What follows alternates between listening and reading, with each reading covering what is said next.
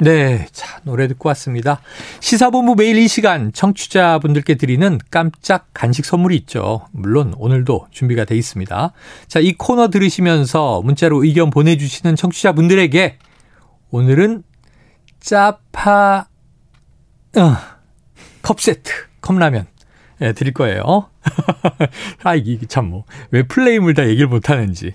어, 뭔지 아시죠? 짧은 문자 50원, 긴 문자 100원이 드는 샵 9730으로 의견 많이 보내주시면 오늘은 짜파게 컵라면으로 드리도록 하겠습니다.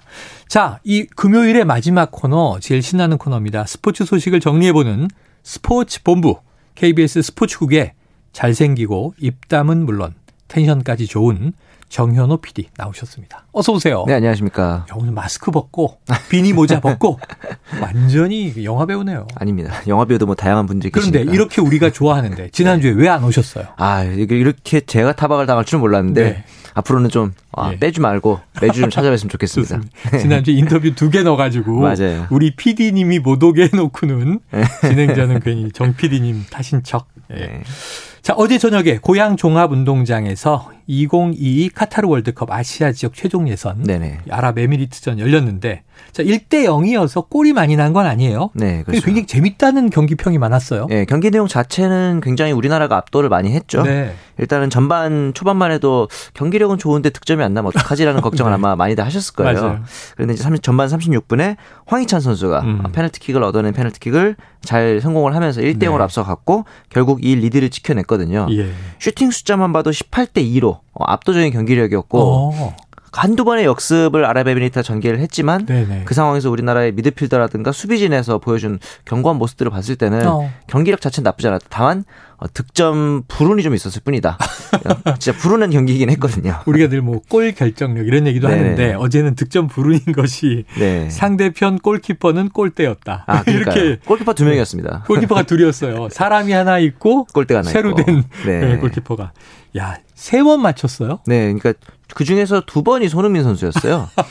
손흥민 선수가 이제 전반 44분에 네. 왼발 슛으로 골대를 맞추고 음. 후반 29분에는 머리로 헤딩으로 이제 두 번의 아. 골대 강타가 있었는데 그 첫 번째 나왔던 전반 44분의 드리블은 그 하프라인 뒤에서부터 아. 거의 한 50m 이상을 단독 드리블로 오, 혼자 수비수를 제껴가면서 나와서 슈팅까지 연결하는 했는데 예전에 그 손흥민 선수가 푸스카스상 탈때 맞습니다. 아시죠? 아, 유명한 70m 장면이죠. 드리블했던 네. 그렇죠. 거의 그 정도로 화려한 돌파였는데 음. 아 진짜 다 갔는데 진짜 조금 몇 센치 모자라서 옆에 있던 파울로 벤투 감독도 물병을 차면서 아쉬워하더라고요. 아, 그 정도로 굉장히 좋은 어, 플레이가 있었는데 음. 이후에 또 두 차례 슈팅이 계속 무산됐거든요 손흥민 네. 선수가 그래서 어제 같은 경우는 어, 결정력에 있어서만큼은 손흥민이 조금은 아쉬운 모습이 있었다. 아. 그 전까지 전개는 물론 좋았지만 말이죠. 네, 요즘에 뭐 굉장히 정신력도 좋고. 아, 그렇죠. 또 이야기도 뭐 사실 이게 뭐 많이 이제 여행을 다녀서. 필요하다는 건 핑계다. 음, 이런 얘기까지 맞아요, 하면서 맞아요. 그런 얘기도 했죠. 이 우리 국가대표로 나간다는 건 큰 영광이다. 이런 얘기를 했는데. 네.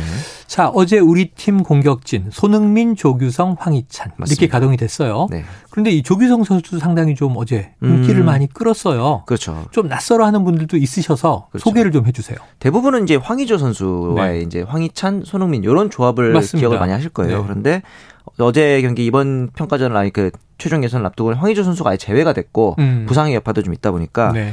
조규성 선수 나이가 어립니다. 98년생이고요. 어. 현재 상무 소속. 그래서 어제 네. 그 국민 의례를 할 때 보면 혼자 경례를 하고 거수. 경례를 거수 경례를. 네, 그렇죠. 네. 지난 8월에 처음 음. 이제 국가대표로 발탁이 됐는데 이날이 국가대표 명단 발표 날인데 이 조규성 선수 는 아무것도 모르고 네. 설마 내게 되- 내가 되겠어 이러고 있다가 네. 이 핸드폰으로 연락이 축하 문자가 쏟아졌다 그래요. 그래서 아. 내가 오늘 생일도 아닌데 뭔 축하가 이렇게 많이 오냐. 국대가 된 것도 모르고. 네, 모르고 있다가 SNS에 이제 보니까 이제 KFA 홈페이지 들어오니까 자기 이름이 있더라. 그래서 본인은 어. 굉장히 벙쪄가지고 이게 뭐지 이러면서 굉장히 얼떨떨했다 네네네. 하더라고요. 그 정도로 이제 굉장히 새로운 자원인데 어. 키가 이제 188cm 굉장히 네. 큰 키에다가 원래 이 선수가 미드필더 출신입니다. 네. 그래서 활동량이 굉장히 좋고 음. 최근 현대 축구의 트렌드인 전면 압박, 전방 압박에 네네. 어, 굉장히 좀 특화된 선수다. 어. 그래서 사실 우리나라 국가대표 축구를 보면 손흥민이라든가 황희찬 이런 네. 윙포워더들에서 득점이 많이 나잖아요. 그렇죠. 어떻게 보면 어. 중앙 공격수가 수비 가담이라든가 활동량을 통해서 공간을 만들어주는 음. 손흥민과 황희찬을 보조하는 입장에서 봤을 때는 음. 어, 굉장히 좋은 스타일이다. 어쩌면 뭐것 같아요. 제2의 박지성 이렇게 그렇죠. 기대를 해봐도 되겠네요. 전방에 있지만 네. 역할은 박지성처럼 여러 공간들을 그렇죠. 해저어줄 수 있는 그렇죠. 선수다. 이런 역할이죠. 그러면 또 조규성 선수도 두 개의 심장을 가진 뭐 이런 이제 아, 앞으로 맞아요, 별명이 맞아요. 붙을 가능성이 있네요. 그러네요. 미드필더 출신의 공격수. 네네. 자, 어우, 청취자분들 오늘 문자가 쏟아지네요. 1361님, 정 PD님의 말씀이 여느 해설자보다 실감과 긴장감이 들어서 매우 좋습니다. 아유 감사합니다. 예, 이제 저 중계 나가셔야죠. 아유 저보다 네. 훨씬 주, 훌륭하신 분들이 많기 때문에. 저하고 둘이 가시자고요. 아? 한번. 네. 월드컵 때 한번 갔으면 좋겠네요. 아유 좋습니다.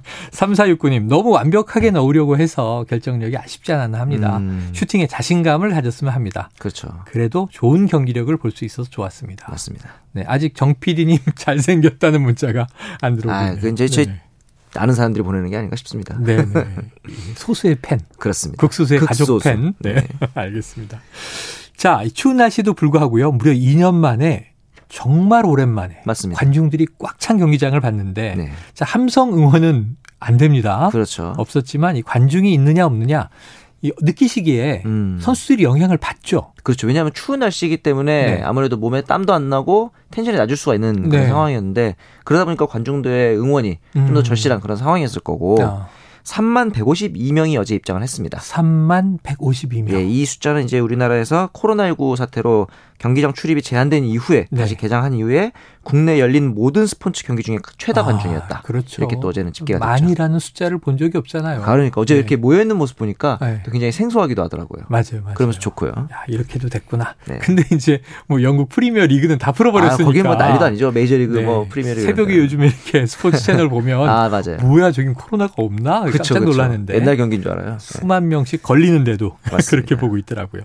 자 같은 조에 속해 있는 다른 나라들의 경기도 열렸습니다. 우리나라의 본선 진출 가능성이 커졌다 이런 분석이 나오던데 네네. 요거 좀 한번 해석해 주세요. 이란과 레바논이 경기를 했는데 네. 레바논이 이기는 분위기였어요. 음. 후반 45분까지. 그런데 네.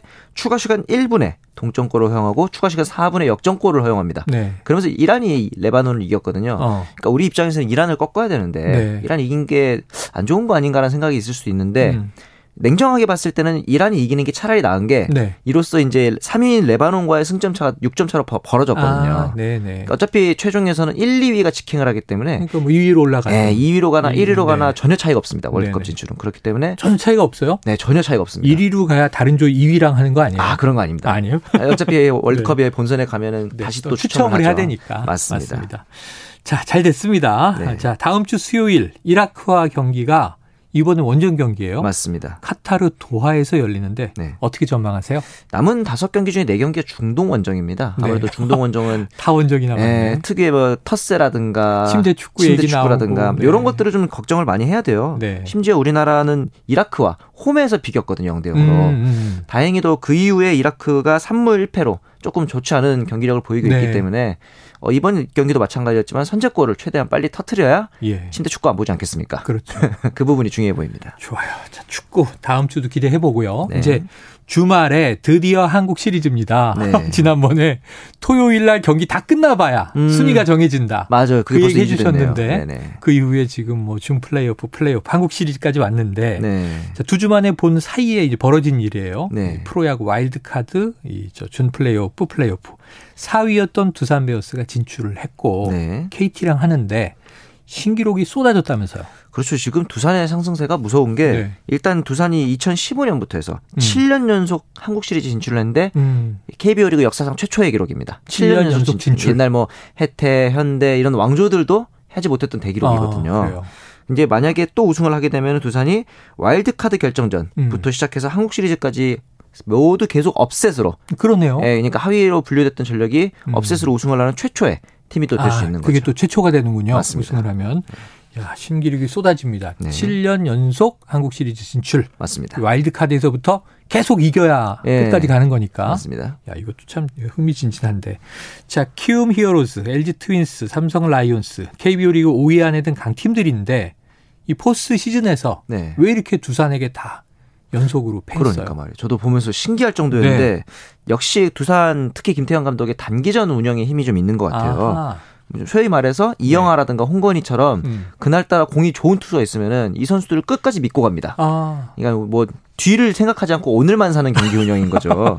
원빈의 아저씨네요. 그러니까 말이에요. 사실 그 전에 허삼영 감독이 플레이오프 때 잘 던지고 있던 우규민을 내리고 네. 오승환을 음. 투입한 음. 이후에 실점을 하는 모습을 보면서 아마 아. 김태형 감독과는 좀 반대된 모습이 있었거든요. 네. 이렇게 약간 오늘만 사는 운영이 음. 단기전에서는 필요한 것 같다는 생각도 들더라고요. 그러다 보니까 이제 KT 쪽에서는 네네. 이게 일곱 번 최장 싸워야 되는 그럴 수도 있는 한국 거죠. 시리즈는 좀 양상이 다를 거다 이런 얘기를 하는데 일리가 있는 얘기입니까? 네, 왜냐하면은 투수들도 음. 지금까지는 계속 3판 2선 승제였거든요. 그렇죠. 플레이오프 원래는 그렇죠. 5판 3선 승제였지만 네. 두산에게는 분명 유리한 면이 있었는데 음. 장기전으로 갈수록 KT의 선발진, 음. 뭐 쿠에바스, 엄상백, 그다음에 배재성, 고영표 이런 선수들 음. 어떻게 버텨낼 것이나 했는데 두산에 이제 천군만마가 가세를 네. 합니다. 바로 이제 아리엘 미란다 선수죠. 그렇죠, 그렇죠. 네, 미란다 선수가 한국 시리즈 엔트리에는 포함이 될 것이라고 이제 김태형 감독이 예정을 했기 때문에 어. 그 전까지는 제대로 된 선발 투수가 거의 최원준 선수밖에 네네. 없었거든요. 그 부분에 있어서는 이제 KT와 맞서볼 수 있는 좀 희망이 두산에게도 생겼다 이렇게 보시면 될 것 같습니다. 미란다 한 이닝이라도 던지게 하겠다 이런 얘기 했었는데 네, 그렇게 얘기했죠. 자 어떻게 일지 한번 지나봐야 될 것 같습니다. 네. 청취자 2251님 어제 야근하느라 보지 못했는데 좋은 설명으로 생방 본 것 같아서 좋네요. 아, 코너 시간 늘려주세요. 최영일의 스포츠 본부 이렇게 되는 건가요? 그럼 이제 투탑으로 진행해야 되는데. 아 맞네요. 다음 주는 아마 한국 시리즈 특집 가야 될 것 같고요. 아 그러네요. 자 1935님 정PD님 너무 잘생겼어요. 아, 드디어 아는 분이 댓글 남긴 게 아닌가. 그 다음에 옛다 옛다 크크크. 한번 적선한 아, 느낌으로 아, 받았습니다. 매우 매우 감사한 적선이네요. 네. 자, 내일 모레부터 KT 위즈와 두산 베어즈 간의 한국 시리즈가 시작됩니다. 네. 아, 기대가 되네요. 네. 보름 정도 체력을 비축한 KT냐, 상승세의 네. 두산이냐. 어디에 베팅하시겠어요? 단기전 전력 자체만 놓고 보면 KT가 당연히 우위인데 네. 이강철 감독이 음. 무리수를 두지 않으면 좀 순리대로 운영을 한다면 KT 우세다. 네. 작년에 이강철 감독의 KT가 처음 가을 야구를 하면서 음. 쿠에바스를 불펜으로 조기 투입하는 약간 승부수를 던졌는데 어. 그게 오히려 패착이 됐거든요. 오히려, 오히려. 그래서 제 생각에는 작년에 그 어떤 교훈을 좀 바탕에 삼아서 네. 이강철 감독이 순리대로 너무 무리하지 않는 운영을 한다면은 두산도 많이 지쳐 있거든요. 그리고 음. 타격감이 어, 내려갔을 수도 있다. 음. 그런 면에서는 KT가 여전히 조금은 우위일 것으로 보입니다. 네. 두 팀 중 어느 팀이 우승을 해도 KBO 새 기록이다. 그렇죠. 왜 그런 거예요? KT는 당연히요. 창단 첫 우승이고요. 그렇죠. 두산 역시 만약에 우승하게 된다면 7년 연속 시리즈 진출에 이어서 네. 앞서 말씀드렸던 와일드카드 결정전부터 해서 올라와서 음. 우승을 하는 최초의 팀이 될 네. 수가 있습니다. 일곱 번째 우승이 되는 거더라고요. 아 맞습니다. 그것도 처음이더라고요. 아 그렇죠. 두산 입장에서는 처음이겠죠. 네. 그래요. 자 짜파게 땡 컵라면 받으실 분 8007님, 1027님, 6715님, 1361님, 3469님, 5169님입니다. 맛있게 드시고 주말 잘 보내시고요. 자, 지금까지 스포츠본부 정현호 기자와 함께했습니다. 고맙습니다. 감사합니다. 예, 여기까지 최영일의 시사본부 오늘 마무리하겠습니다. 주말입니다. 주말 추위에 따뜻하고 건강하게 잘 보내시고요. 저는 월요일 12시 20분에 다시 찾아뵙겠습니다. 청취해주신 여러분 고맙습니다.